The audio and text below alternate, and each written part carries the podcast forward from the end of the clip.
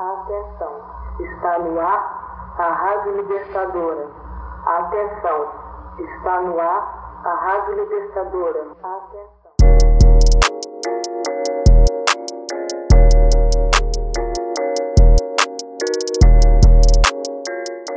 Salve galera! Esse é mais um episódio do Pode Pá, um podcast sobre cultura urbana e contemporânea e qualquer outra ideia que a gente quiser trocar. Sejam bem-vindos. Jura que saiu um passarinho no, no final. Se bem que eu acho que pega o meu canal individual, né? Não, mas é bom, fica. Aí eu posso até. com- É o. É o tá voltando meu- Dá pra Desculpa, galera. Eu moro na roça. Pode crer. Alô, é. E pra você que está pensando em fazer um peão, pegue seu bombonjac e sua touca, porque faz 10 graus em São Paulo.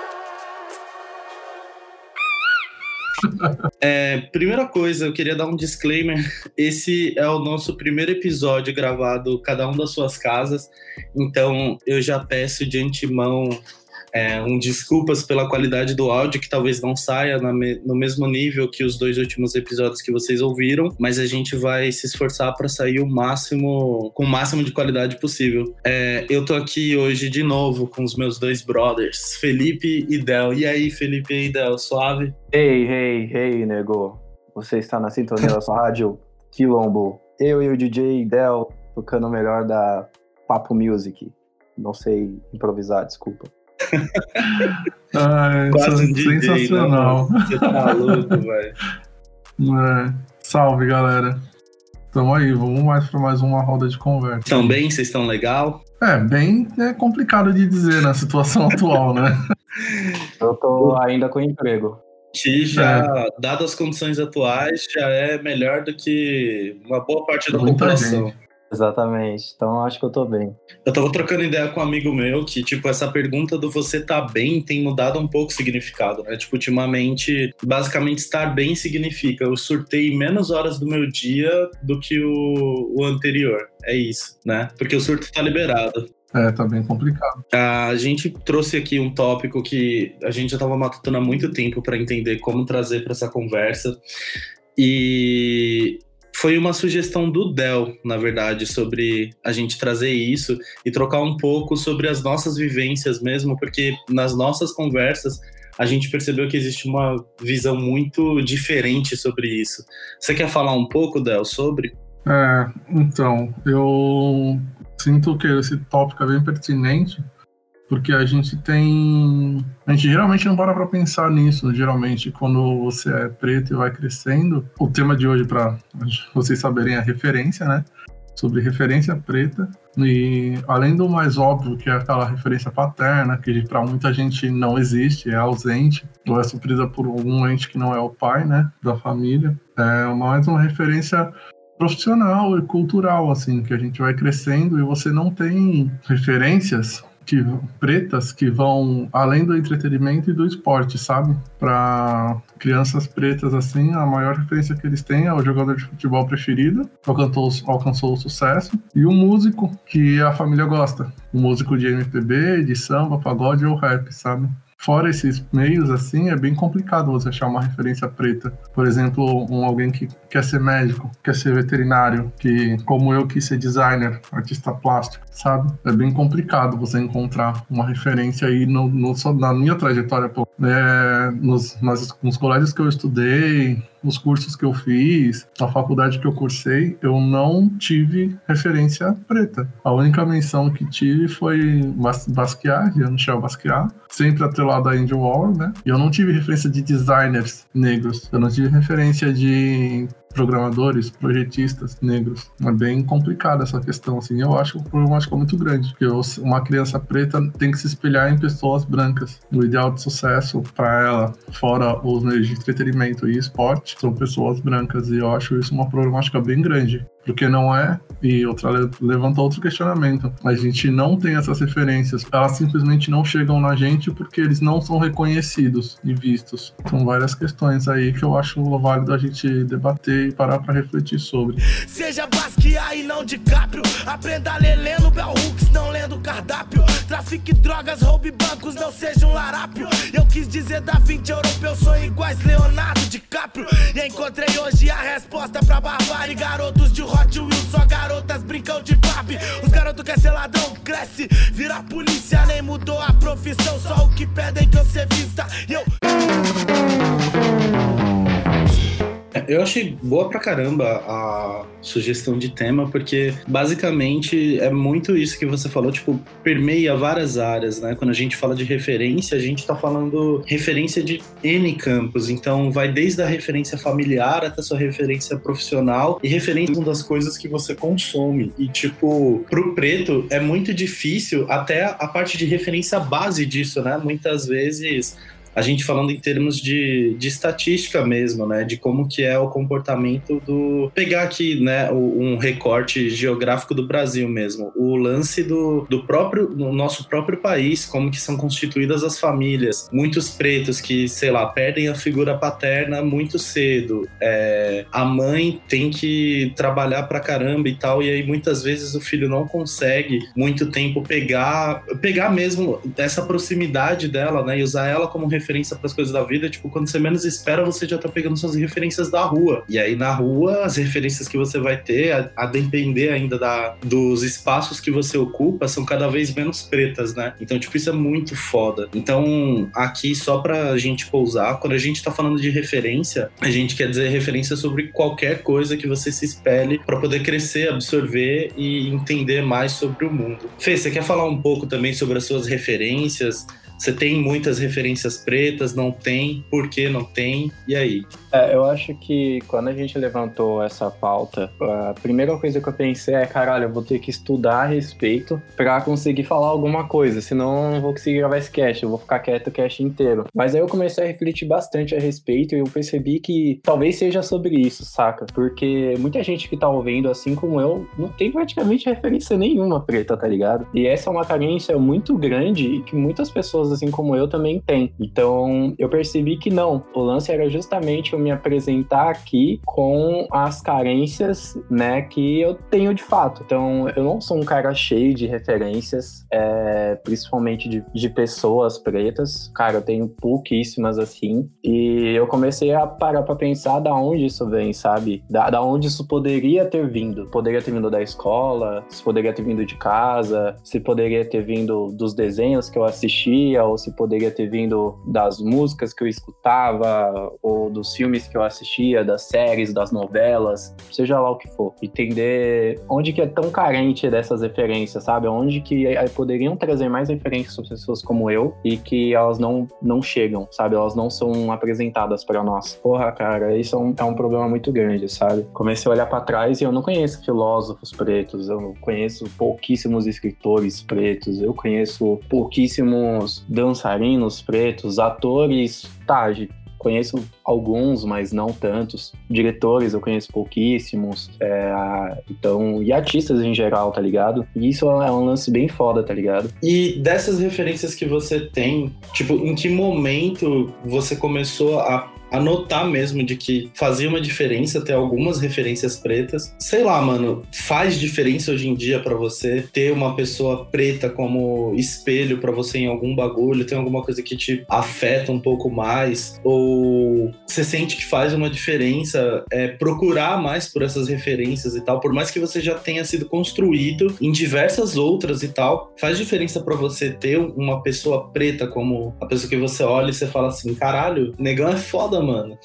Eu acho fundamental e até comecei a olhar um pouco para trás e entender um pouco das minhas, é, das poucas que eu tenho. E até de padrão de beleza, tá ligado? Tipo, quando você, quando eu era mais novo, e eu ficava, né, olhando é, corte de cabelo e tal, ou começava a olhar o estilo mesmo dos caras, ou se eles vestiam, eram sempre artistas brancos, eram sempre caras brancos, aos traços de caras que eu achava bonito, era sempre caras brancos e tal, e eu falava, pô, eu quero ficar bonito que nem esse cara. E conforme o tempo foi, pass foi passando, aí eu comecei a conhecer outras referências, comecei a ter até outras referências de estilo, assim. Eu lembro que o primeiro cara que eu olhei assim, falei, puta, esse cara se veste bem pra caralho, assim, tem um estilo diferente, foi o Kanye West. Eu olhei e falei, pô, esse cara é diferenciado, tio. E aí eu comecei a ir atrás e comecei a entender um pouco do estilo do cara. E aí eu descobri que, porra, o cara também é estilista e tal, e o cara também é foda pra caramba nisso. E aí eu acho que uma coisa que eu comecei a perceber, principalmente quando eu comecei atrás de vários artistas pretos e tal, foi da versatilidade que a gente consegue ter. Eu acho que a gente passa tanto tempo sem conseguir se expressar,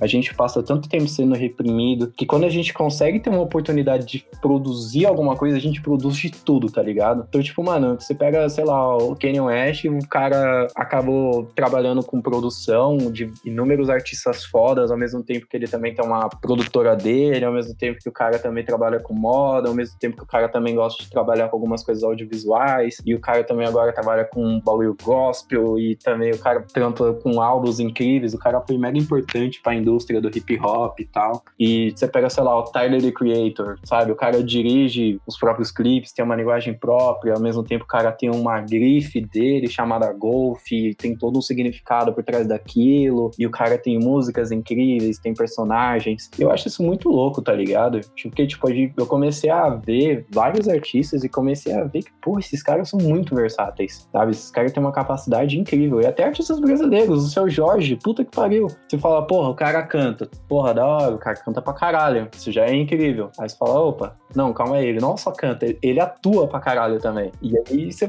caralho, como assim? E aí você começa a entender que a gente tem muito o que dizer, tá ligado? A gente tem muito o que falar, a gente tem muita coisa para mostrar, para produzir. E a gente só precisa, sei lá, talvez nos unir, sabe? Porque eu, eu não acredito muito nesse, nesse lance de, ah, a gente precisa de que nos deem a oportunidade de fazer isso. Não, a gente tem que criar nossas próprias oportunidades para que esse tipo de coisa ocorra, tá ligado? Concorda, Dan? E, concordo totalmente. Eu acho que tem essa questão de, por exemplo, o Fê mesmo, a primeira referência que ele foi se identificar preta é um artista, é um músico, entendeu? O produtor, o cara é um cara é multifacetado, mas ele é reconhecido como músico, entendeu? Em primeiro lugar. E foi o que trouxe fama para ele. E é essa questão de a gente ficar preso nessas questões de que negro só é bom para entretenimento ou para esporte, capacidades físicas. Quando você fala, por exemplo, e se, sei lá, você conhece uma uma amiga sua que quer ser médica. Que, em quem que ela vai se espelhar, tá ligado? Quem é o médico ou a médica preta que ela vai se, se espelhar ali? É complicadíssimo, assim, porque eu vejo que nós, negros, somos vistos inferiores em qualquer capacidade intelectual, tá ligado? Nós somos reconhecidos fisicamente, e isso vem toda uma herança problemática de estereótipos dadas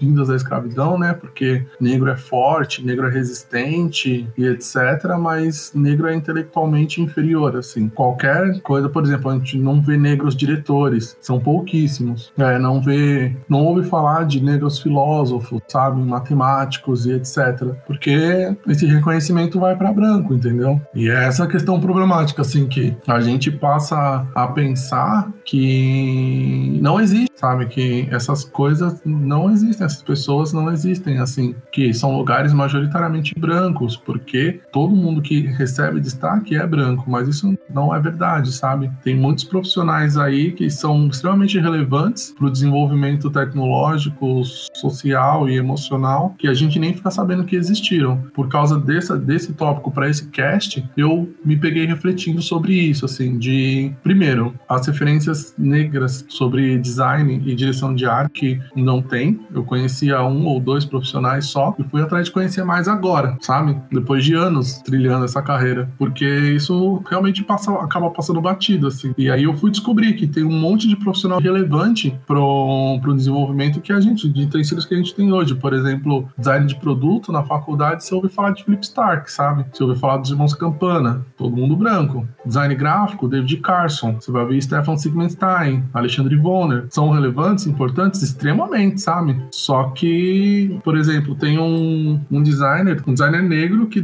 que projetou a primeira lixeira plástica do mundo, sabe? Feita de material plástico. Antes dele, tudo era feito de, de metal. E também tem um designer chamado Clement McCain, McBain, que fazia anúncios na década de 70, trazendo negros como protagonistas de um carro que eram consumidas por classe alta, sabe? High society, assim. E a comunicação era majoritariamente dada de publicidade dos anos 70 e 60. A comunicação deles era protagonizando o branco, sempre. Ou o negro era completamente ignorado ou era segundo plano, assim, de plano de fundo dos anúncios e das campanhas. E ele trouxe como protagonismo, sabe? A galera preta. Aí eu falo, ah, mas é sobre cigarro e tal. Na época, tem que levar em consideração o contexto da época. Fumar, não se sabia todos os malefícios do fumo e fumar era uma, uma questão de elegância e requinte. E ele trouxe essa imagem para a população preta, entendeu? E foi importante isso também porque as pessoas começaram a enxergar que poderiam ser pessoas sofisticadas, mais requintadas e que não era um artigo proibido para elas, sabe? Não era algo proibitivo e inalcançável. A referência preta tem esse poder, sabe, de trazer e quebrar essa questão que é implantada na gente desde criança de que a gente não merece ou não faz parte de certos lugares ou acesso a certos, a certos produtos, sabe? Isso é muito relevante, assim, a gente poder se enxergar em áreas que são tidas como nobres, passa pra gente que a gente pode alcançar essa nobreza, sabe? Consegue alcançá-la, lá é alcançável. Esse lance que o Del levantou me fez lembrar novamente da música no nosso amigo Jay-Z, a história de OJ, porque nessa música ele fala muito sobre esses estereótipos, tá ligado? Que tipo, quando o cara preto acende, ou ele é rapper, ou ele é jogador de futebol americano, ou ele é jogador de basquete, e as pessoas não se sentem incomodadas com isso, as pessoas não percebem que, ó, oh, por que todo preto rico, ele tá dentro desses três pacotinhos, tá ligado? E aí ele fala um pouco dessa, dessa nossa carência, né, de, de referências, um pouco das coisas que não nos são apresentadas e tal. E aí tem um trecho da música A História de OJ que ele fala assim: comprei algumas obras de arte por um milhão, depois de dois anos, essa merda valia dois milhões. Poucos anos depois, essa merda já valia oito milhões. Eu mal posso esperar para dar essa merda pros meus filhos. E o que ele tá querendo dizer aqui, pelo menos a minha interpretação, é que ele não, não entende porra nenhuma daquela porra daquela obra de arte. Porque não foi apresentado a ele, ele não entende de arte. Mas ele tem dinheiro, ele comprou obra de arte e ele tá entendendo que conforme o tempo vai passando, aquela porra vai valendo cada vez mais e, mano, ele só quer dar aquela obra pros filhos dele para os filhos dele continuarem ricos, tá ligado? Porque. E, e, isso é um outro lance mega importante, né? De você ter famílias assim como a dele, né? Que, porra, esse cara pode morrer que as próximas gerações da família dele estão tranquilas, tá ligado? Eu acho que é, é muito sobre, sobre esse lance, sabe? De você ter acesso às coisas de, e você poder entender melhor sobre, sobre aquilo, sobre aquele contexto, sobre aquele assunto específico, sobre aquela obra de arte, entender por que, que ela tá de fato valendo cada vez mais, tá ligado? Porque talvez, de acordo com o contexto da letra, ele tenha comprado ela só por uma questão de investimento, saca? Do tipo, mano, eu vou comprar essa porra aqui porque, sei lá, esses brancos me falam que isso aqui vai valer X milhões de dólares daqui a um tempo, então eu vou comprar porque eu quero continuar rico, saca? E eu acho que isso é muito louco, levantar o ponto sobre o acesso que a gente tem e sobre os espaços que a gente acaba ocupando. Eu fico até um pouco frustrado comigo mesmo, sabe? Por não conhecer tantas referências assim, sabe? Escritores eu não vou ficar me mazelando porque, porra, não, eu não leio tanto assim. Mas, porra, diretores eu poderia conhecer mais, né? Então, conheço Spike Lee e alguns outros, mas, poxa, poderia conhecer mais, sabe? Atores, a mesma coisa. Eu acho que a gente conhece alguns atores, só que a gente não entende o, o valor que aquilo tem, sabe? Tem um filme é, do Daisy Washington que ele dirigiu e protagonizou, chamado Espaço Entre Nós. E nesse filme, mano, é um filme mega simples, praticamente é um cenário, porque adaptação de uma peça de teatro. E esse filme ganhou Oscar e o caralho. E a Viola Davis ganhou o Oscar como melhor atriz coadjuvante. E esse dias eu tava trocando ideia com uma amiga minha e explicando pra ela a importância dessa porra ter acontecido, tá ligado? Porra, é o Daisy Washington, um puta ator foda, e ele dirigiu um filme incrível que foi pra Oscar e o caralho, sabe? Tipo, é, é um lance muito incrível, tá ligado? O que aconteceu naquele momento, a importância que esse filme tem em todos os aspectos, sabe? Porque foi uma atriz preta que ganhou o Oscar de melhor atriz coadjuvante, saca? Tem, tem um significado gigante atrás de tudo aquilo. E são coisas que eu acho que a gente tem que começar a entender qual é o valor que esses pequenos passos têm pra gente, sabe? É, vocês entraram em alguns tópicos muito fodas que eu tava, tipo, digerindo tudo enquanto vocês estavam falando. É que tem um lance muito foda que vocês estão falando sobre as referências que são muito próximas ao que vocês é, fazem. Então, tipo, o Felipe falou da falta de referência dele com diretores e tal, e o Del falou da falta de designers.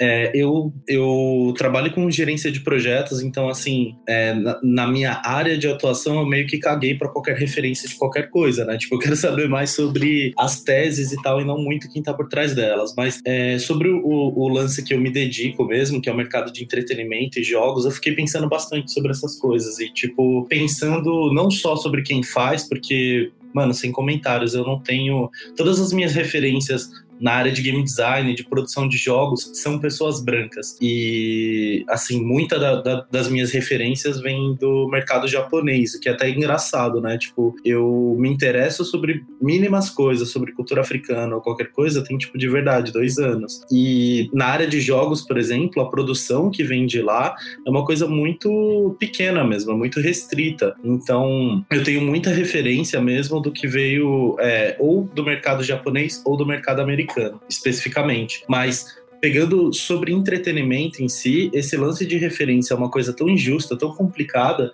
que eu pego até sobre personagens fictícios, né? Que muitas vezes eles são.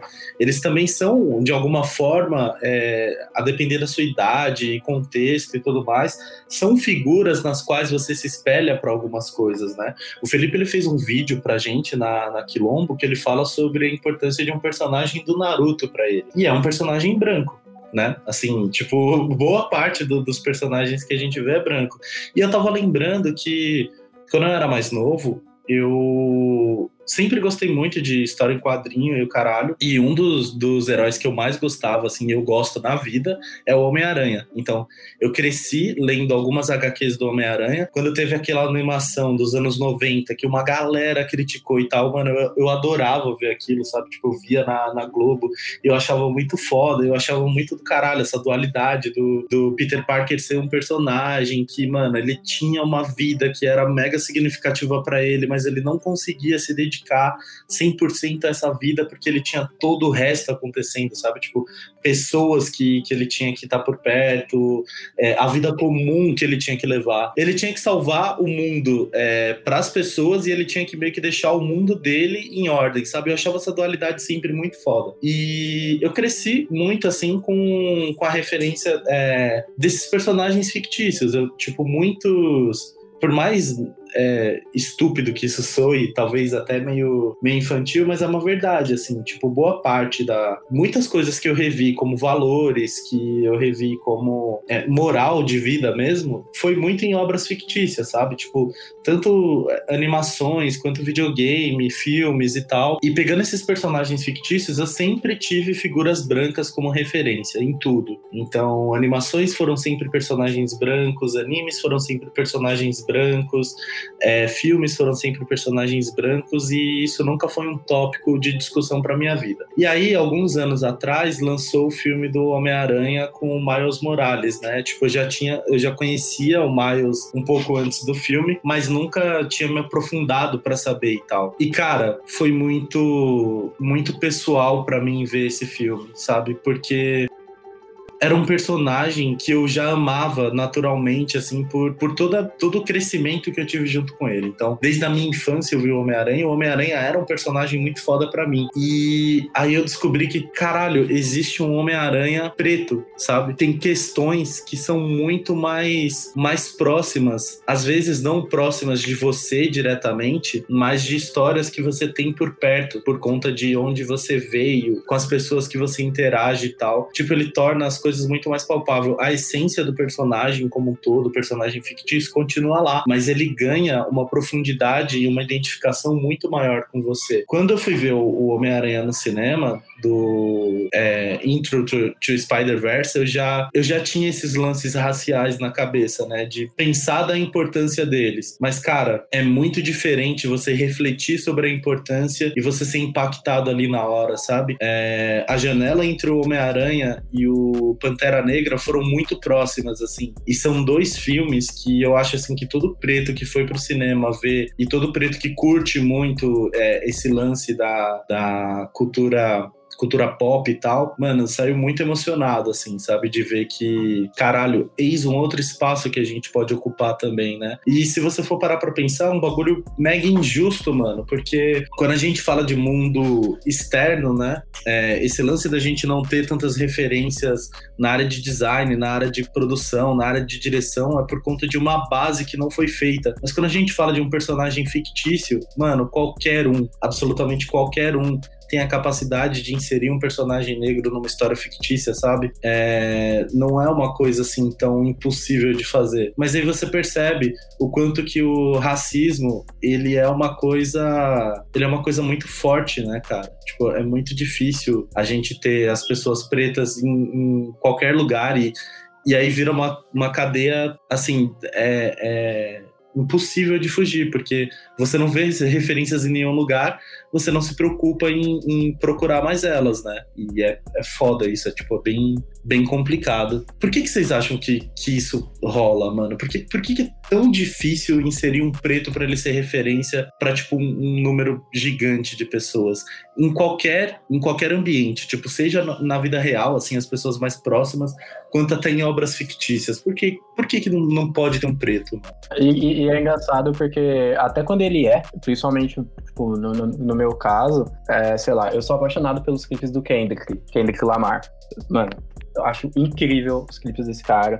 Travis Scott também e tal. Eu sou apaixonado pelos clipes deles, eram uma, são uma grande referência para mim de estética, linguagem, tudo. Mas ao mesmo tempo, eu fui atrás de descobrir quem dirigia os clipes deles, né? E aí eu descobri que é um puta diretor que eu acho incrível, assim. Ele dirige clipes maravilhosos de vários outros artistas pretos. Só que ele é branco. E é foda, porque os clipes do, do Kendrick, por exemplo, eles sempre levantam uma questão racial, emocional muito forte. E quem tá por trás daquela produção, da, da, da direção daquilo é um cara branco. E aí eu fico meio que entrando em parafuso, tá ligado? Porque eu fico, porra, esse clipe é de um artista que eu admiro pra caralho e tal, e ele tá abordando uma questão racial foda pra caramba. Mas aí quando eu começo a ir um pouco mais atrás e começo a entender de onde aquilo tá vindo, porra, é um cara branco que tá dirigindo o bagulho, e aí eu fico. Eu não tenho uma opinião formada sobre isso, pessoas não comecem a me hatear, apesar que não tem comentário, vocês vão me hatear onde, né? Mas, cara, eu não tenho opinião formada a respeito disso. Mas é um bagulho que começa a me deixar meio que em parafuso, sabe? Eu fico, porra, ao mesmo tempo que o clipe é mega importante porque ele levanta questões extraordinárias e tal, o cara que tá por trás da direção, que é uma parte fundamental para contar aquela história, por mais que o artista esteja lá e esteja às vezes como persona ali no clipe, que ele explique pro diretor como que ele quer extrair aquilo, enfim. Meio foda, tá ligado? Tipo, é, eu acho que se eu pudesse escrever uma palavra seria frustração. Eu fico frustrado, tá ligado? Porque não é que, nesse caso, o diretor seja ruim. Ele é incrível. Eu queria ter metade do talento que esse cara tem. Mas, sei lá, cara, sei lá. Joguei no ar, aí. Acho que a questão é, será que não teria um preto com tão, tão bom quanto dele ou maior? Ó, sobre o que vocês estavam falando aí antes, tem uma frase da psicóloga Marlene Oliveira, que eu esbarrei fazendo a pesquisa podcast, e a frase dela diz o seguinte: quando uma etnia ou cultura é desvalorizada, desconsiderada ou mesmo oculta, fica muito difícil se reconhecer como um ser desejante. Eu acho que isso responde aí a questão do por que que no, no, no mundo no, no fictício mesmo, para criar personagens, esse tipo de coisa, existem tão poucos negros, sabe? E o Cícero falando dos desenhos e dos personagens do Homem-Aranha, etc. Eu parei para pensar essa semana também, que eu também sou muito fã do Homem-Aranha, e é um dos meus personagens preferidos. E eu parei para, eu sempre consumi muito quadrinho. E eu parei para analisar nos, nos, quadrinhos ocidentais que eu consumo quais eram os, os, personagens negros que eu me identificava e que eu gostava de ler, mesmo não percebendo às vezes que era por conta da questão racial. E eu parei para lembrar do primeiro que eu vi primeiro super-herói negro que eu tive contato, que é um que é bizarro, porque ninguém lembra dele, ninguém se importava com ele, porque ele não tinha destaque nenhum nas mídias onde ele é compartilhado, porque ele ficava realmente apagado lá, que é o Vulcão Negro, dos Super Amigos, do desenho dos Super Amigos, que é tosquíssimo, tá ligado? À justiça, sabe? Palácio da Justiça, aquelas coisas que tinha aquele Aquaman bizarro. Tinha um, os Super Gêmeos também. Tinha um herói lá que chama Vulcão Negro. E é um cara negro, só que ele não tinha. Ele aparecia em poucos episódios e quando aparecia ele não fazia diferença nenhuma, sabe? Ele tá lá ou não, não contava em nada. Ele não era nem um relevante pra história. E aí depois eu parei para pensar que depois dele eu só fui ter uma outra referência negra nos quadrinhos, um personagem fictício, Explorador do Inferno, que era, não é um herói, que quando ele quando começa a história dele, ele tá indo pro inferno depois de morrer, porque ele matou uma caralhada de gente. E não é uma boa referência para ninguém, né? Tipo, o cara, depois ele volta por amor, e aí você vai ver que não era amor, ele era obcecado pela mulher dele. Era toda uma relação abusiva, era mó treta. Você só descobre que era tudo cagado, cada vez pior, tá ligado? Que é o lance também de como nós somos representados. Retratados, exato. Exato. E aí depois veio o Blade, que é outra questão também. Que é, não é um herói, é um anti-herói, tá ligado? Blade é o outro cara que, mano, o cara não. É, é a humanidade ali passou longe, sabe? Sim, não, e, e, outros, né? Você pega. Esses dias eu tava revendo o filme Dia de Treinamento. Vocês já viram esse filme? Sim. E, Sim. É, Denzel Washington com. Eu adoro assistir esse filme, porque é 90% do filme um cara preto fudendo com branco. É, é sensacional, cara. O, o, filme inteiro eu odeio. fudendo um cara branco. Mas o lance que é interessante é que entra nisso também. E o cara é mega fodão e tal, personagem foda, mas o cara é um puta pau no cu. Eu que mando, vocês só moram aqui, porra! É, melhor ir embora mesmo, vai embora! Porque eu vou acabar com isso tudo aqui! King Kong é mico perto de mim! E é sempre assim, aparece o preto, ele não pode ser um cara ok. Não, ele tem que ter um desvio de caráter fudido, ou ele tem que ter um puta problema foda. Então você percebe que, tipo, esse lance do anti-herói que o Del tá falando, é, quando é um personagem preto retratando o anti-herói, ele. O nível de profundidade do personagem é muito menor, né? Porque, por exemplo, o Wolverine ele é meio que um anti-herói, o Justiceiro ele é um anti-herói, o Demolidor ele tenta o tempo inteiro se manter como herói, mas ele quase tem um pé ali no anti-heroísmo também o Deadpool é um anti-herói. Todos esses personagens eles são anti-heróis, mas eles são retratados de uma maneira que as pessoas ainda conseguem aceitar e compreender as motivações deles. Agora, quando é um personagem preto, você deixa num nível onde você consiga entender que ele é desequilibrado ou alguma coisa do tipo, né? Tipo, não, não existe uma, uma outra camada de profundidade para você considerar pelo menos as motivações dele ou alguma coisa. Os exemplos que o Da usou do Blade e do Spawn, eles são 100% coerentes a isso isso, assim. E eu comecei a, a tentar lembrar aqui de, de, algumas obras, né, que, que só que foram até foram protagonizadas e dirigidas por pessoas pretas. E aí eu lembrei de 12 anos de escravidão, que o diretor é o Steve McQueen. Eu não sei se eu tô pronunciando certo o nome dele, desculpa aí, pessoas. Mas é a mesma coisa, tipo, o cara é foda por ter diretor pica, dirigiu um filme pica, com atores picas. Também foi um filme que ganhou Oscar, o caralho. E é esse o lance, tá ligado? Tipo, o filme, ele consegue apresentar é, todos os temas de uma maneira mega. eu não sei a palavra certa, talvez seja respeitosa, não sei. Mas o ponto é isso. O mano que dirigiu Corra também, que dirigiu também outros filmes que também são incríveis.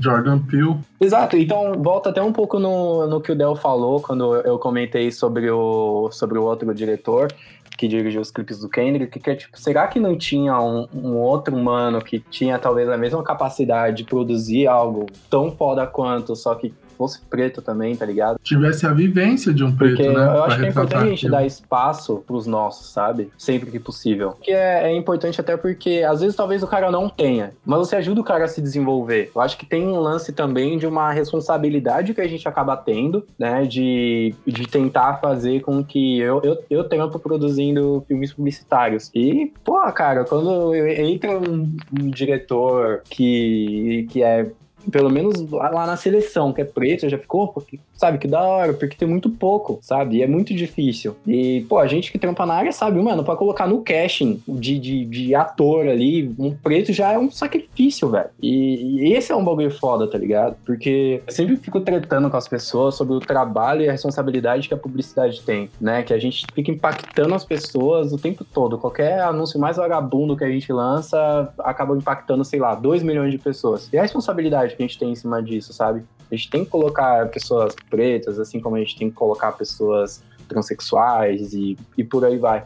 E não tem, é um puta sacrifício, sabe? E aí você tem um puta problema porque, ah, não, mas o cliente não quer, porque é uma briga que ele não quer comprar. Sabe, é, é um lance muito foda e muito frustrante. Eu acho que vocês que também trampam nessa área comigo sabem como é essa frustração de você, às vezes, fazer coisas ou acabar, sei lá, produzindo trampos que você meio que não acredita, saca? É frustrante, mas você tem que voltar pra pagar. Então, eu tenho uma questão sobre isso também, que de uns dois anos pra cá, eu tenho, sempre que possível, eu insiro uma pessoa negra nos trampos. Que é, tipo, eu trabalho bastante com banco de imagens e esse tipo de coisa, e algumas vezes são produções e tal. Quando eu tenho acesso a casting também, eu faço questão de, na seleção, não é só, não é, eu não é escolher uma pessoa preta só porque ela é preta. É porque ela é preta e ela é coerente com o briefing, entendeu? Porque é o que rola é que as pessoas são excluídas por serem pretas. Elas são totalmente coerentes, mas aí não são selecionadas só porque é preta e acha "Ah, o cliente vai reclamar, então não vamos mandar. Não, você vai mandar sim. E eu queria contar um caso de um, um catálogo que eu fiz para uma empresa da indústria alimentícia faz uns dois anos e eles me contrataram para fazer várias coisas e entre, entre elas era redesenhar para fazer um novo projeto gráfico e todo um, um conceito novo e repensar todo, um- todo o, o porquê aquele catálogo existia e como ele seria utilizado pela equipe comercial. E eu repensei o catálogo, redesenhei ele com forma de, em forma de revista e como a indústria alimentícia, eles tinham muito foco em, em mostrar produto e matéria-prima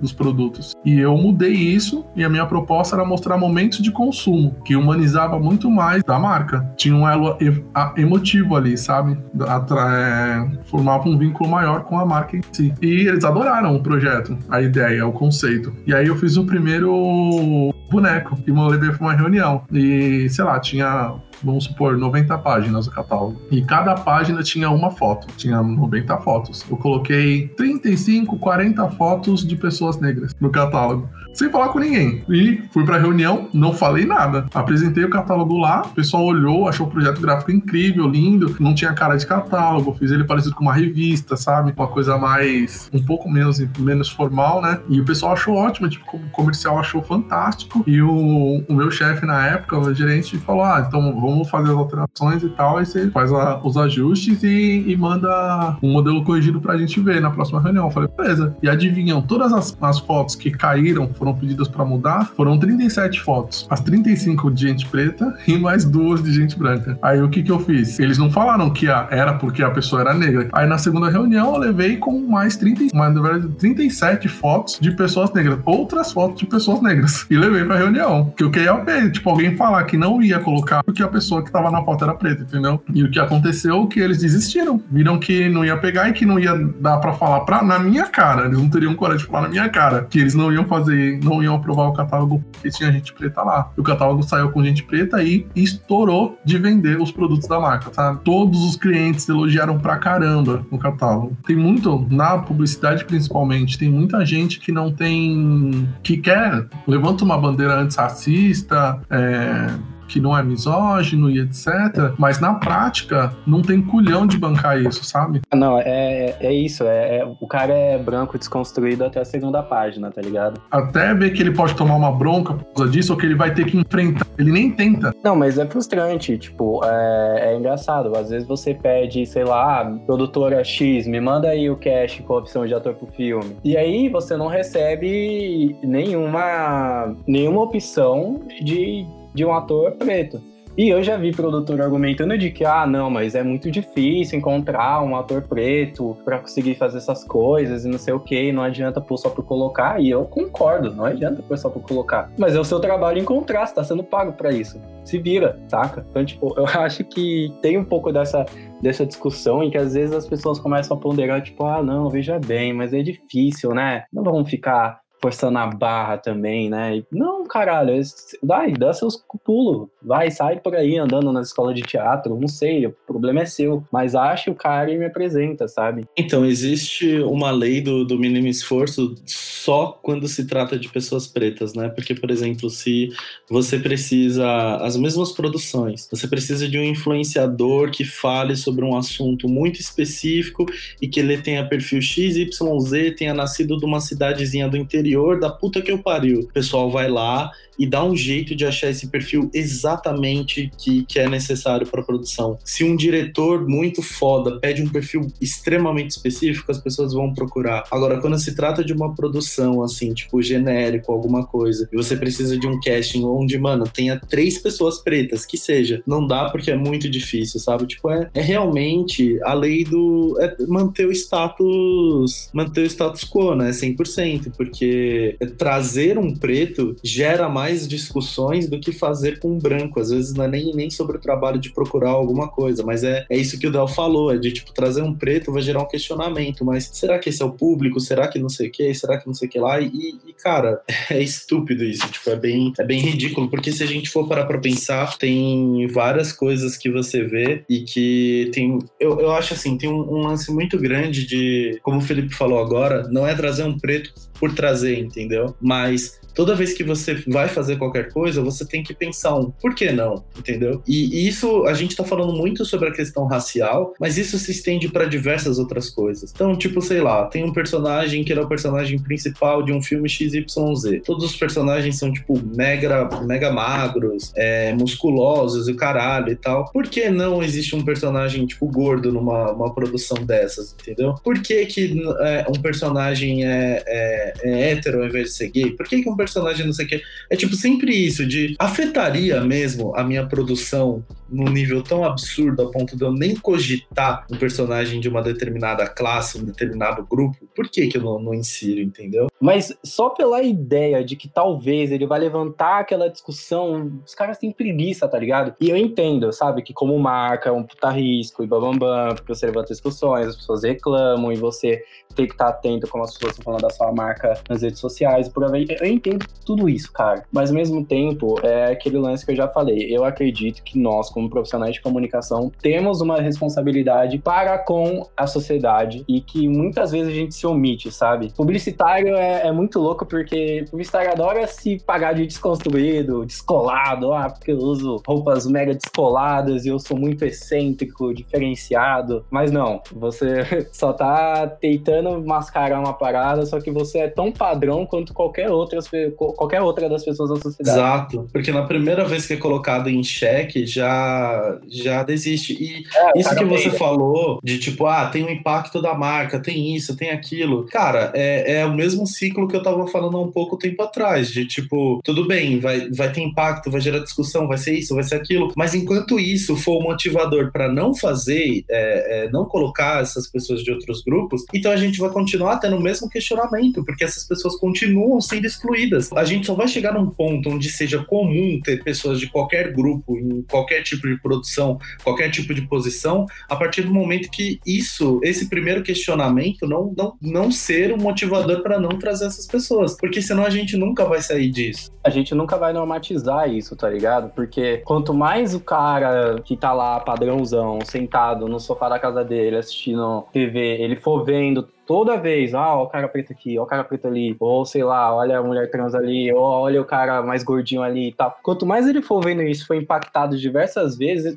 inconscientemente aquilo vai se normatizando na cabeça dele, e quando ele vê, ok, sabe? O cara nem vai estar funcionando tanto. Mas o lance é, é, é muito disso, sabe? É, é o medo. E, e, cara, eu entendo que, e principalmente no caso do nosso cast, como a gente tem muito amigo publicitário, eles vão comentar, ah, mas tem que ver o lado do cliente e tal. Eu entendo todas as discussões que isso vai levantar para o cliente, eu entendo todos os riscos que isso tem para o cliente, mas assim, eu, eu acho que existe essa responsabilidade e eu acho que algumas agências ou alguns profissionais de comunicação acabam peidando demais e que se você começasse pelo menos um pouquinho devagar com alguns clientes, você ia conseguir ganhar espaço cada vez mais, tá ligado? Então eu acho que é muito esse lance de querer manter mesmo o status quo, sabe? Tem uma exceção nisso tudo, que é exatamente, entra de novo nessa questão da referência, que é, eu acho importante a publicidade trazer isso, tipo, igual eu falei, que tem um designer lá que nos anos 70 estava fazendo campanha de cigarro, que era um artigo de luxo, com negros como protagonista, sabe? Isso é representatividade, de que você pode ter um artigo de luxo, você pode ser uma pessoa é, bem sucedida na vida. A questão de trazer negros, por exemplo, para a publicidade tem, uma,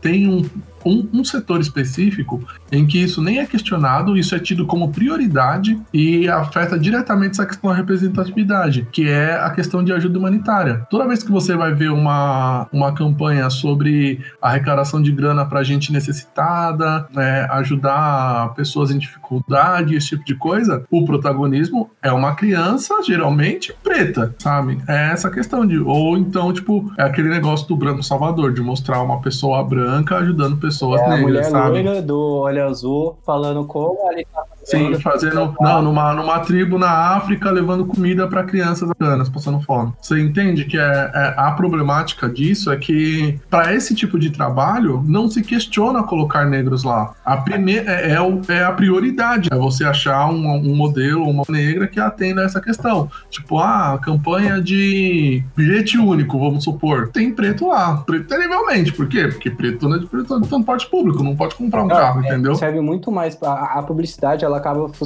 funcionando muito mais para reforçar estereótipos do que de fato para é, quebrar alguns paradigmas e etc. Sim, essas questões são, são levantadas por, por muita gente na publicidade quando você levanta a questão de ah, vamos fazer uma campanha sobre uma marca de joias. Ah, tem umas modelos negras aqui, tem uns modelos negros que dá para colocar. Ah, não, não é o perfil do cliente, isso aí vai gerar discussão e não sei o que, não sei o que. Não, mas aí está. Você, você, não quer, é, você não quer comprar uma briga racista, porque você acha que negro não pode comprar o produto do cliente. Ah, não, mas a gente fez campanha sobre ajuda não sei o que lá e tinha gente negra lá, então a gente não é racista. Sabe? Usam esse tipo de campanha, esse tipo de representatividade de necessidade como muleta para falar que não é racista racista, sabe? Que é, ou então, eu já vi coisa de remédio, tipo, de oncologia e esse tipo de coisa, onde dava, subjetivamente ficava implícito que a pessoa que estava sendo apresentada ali era homossexual.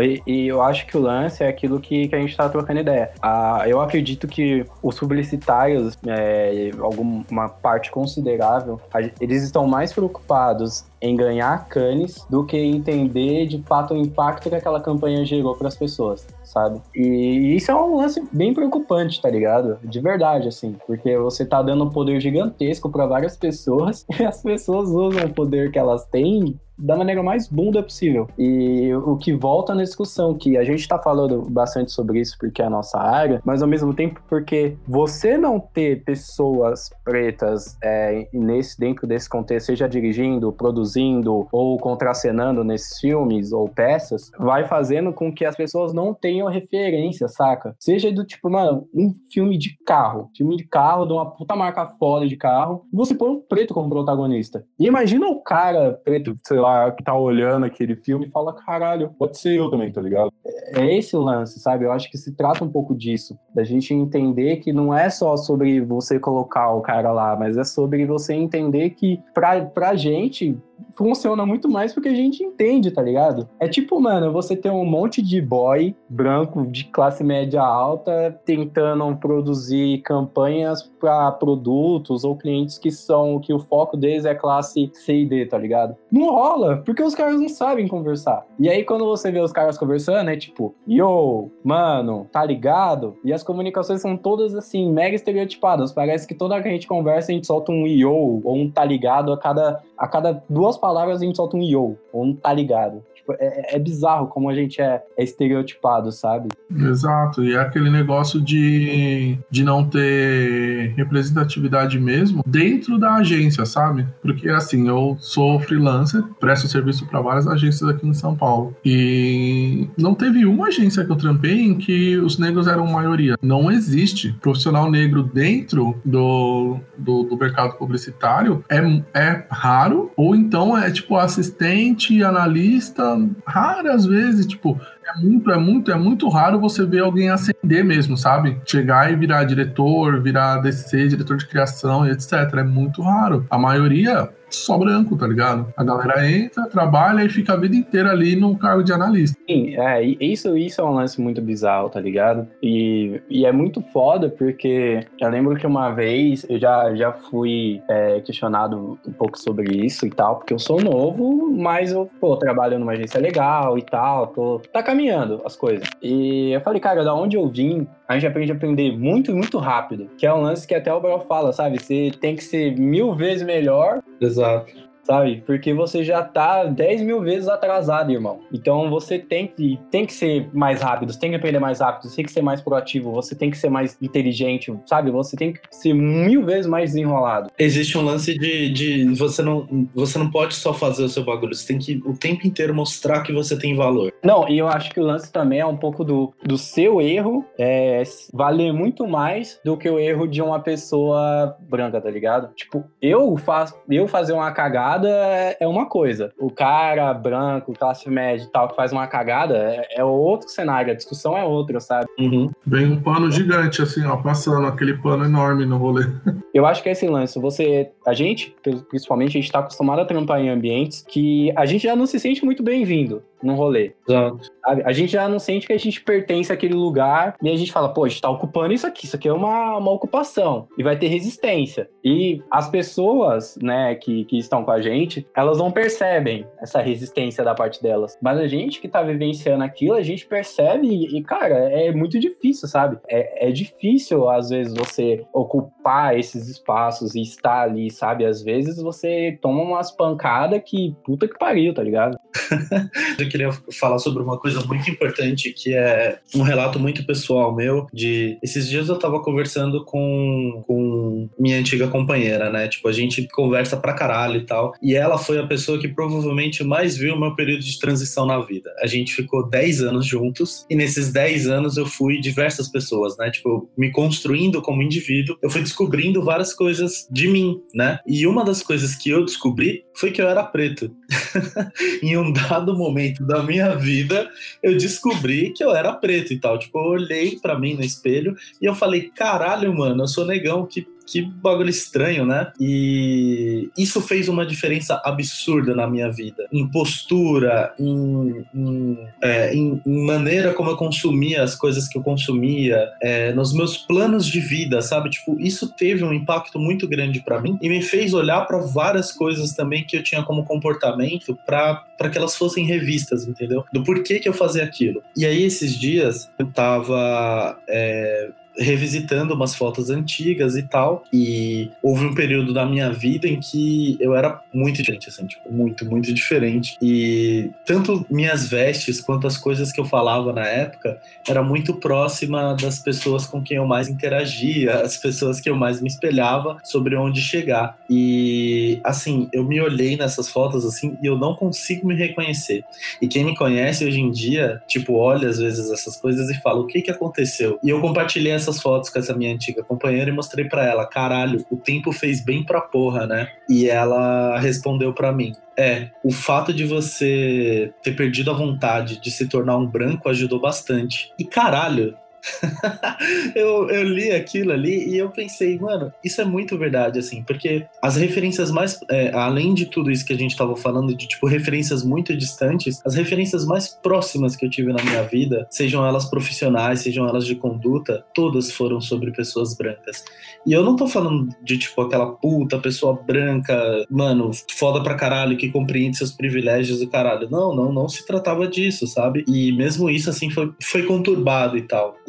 A partir do momento que, que você se reconhece como preto, existe uma mudança de postura é, automática, porque você começa a perceber que alguns espaços não pertencem a você, algumas conquistas não pertencem a você. E isso não significa que você tenha que ser excluído desses espaços ou que você tenha que ser excluído dessas conquistas, mas a questão é que elas já não estão te esperando. Você tem que dar um jeito de trazer elas para você, entendeu? Quando você tem esse nível de consciência, essas coisas, você começa a perceber do quanto que é importante a sua reafirmação para você mesmo, porque os outros, eles nunca vão te lembrar que você é preto, porque ser preto é meio que um jeito de de alguma forma ofender ou fazer ou te mostrar que você não pertence para aquilo. E não, e, e, e o seu trabalho de autoafirmação é justamente de falar, exatamente, eu sou preto e eu estou aqui. E aí uma coisa que eu, eu uma coisa muito latente minha hoje em dia é, vocês dois bem sabem, tipo, eu na parte de vestimenta mesmo, eu costumo usar umas coisas muito chamativas, assim, tipo, absurdamente chamativas mesmo. E boa parte dessa consciência sobre sobre isso é eu percebi que na minha vida inteira eu andava pelos lugares e eu vestia, tipo, muito roupa cinza, muito roupa preta. Eu queria o tempo inteiro me esconder, sabe? Parecia o tempo inteiro que eu tava fazendo algo errado, que eu não podia ser ouvido, que eu não podia. É